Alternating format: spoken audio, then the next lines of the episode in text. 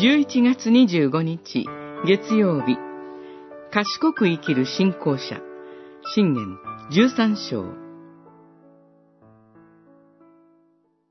飛んでいると見せて無一物の者がいる。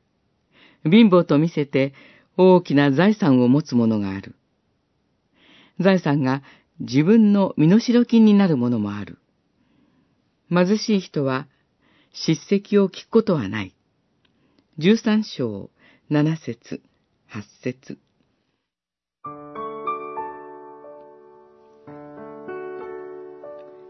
いつの時代でも信仰を持っている者たちは、世の不平等や悪事で私服を肥やしているような者たちに対する嘆きを持ってしまうのではないでしょうか。遺産の分配に関して、主イエスに調停を願い出た人物に対して、主は愚かな金持ちの例えを話されました。愚かな者よ、今夜、お前の命は取り上げられる。お前が用意したものは、一体誰のものになるのか。ルカによる福音書、十二章、二十節。今日の箇所では、財産を持つことが否定されてはいません。財産が自分の身代金になるものもある、と言われているからです。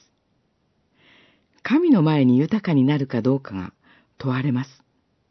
自分で払える範囲の金額ならば、まだ何とかなりますが、神の前に私たちの命をあがなう身代金は持ち合わせていません。しかし、主なる神は、ご自身を心から恐れる者に対して、惜しみなくお与えくださいます。すべてを失ったようなところにおいて、悪毒儲けている人がいても、主を信じ、砕けた心で従う者に、主は御子イエスを贖いとしてお与えくださるからです。ここに信仰者の慰めと希望があります。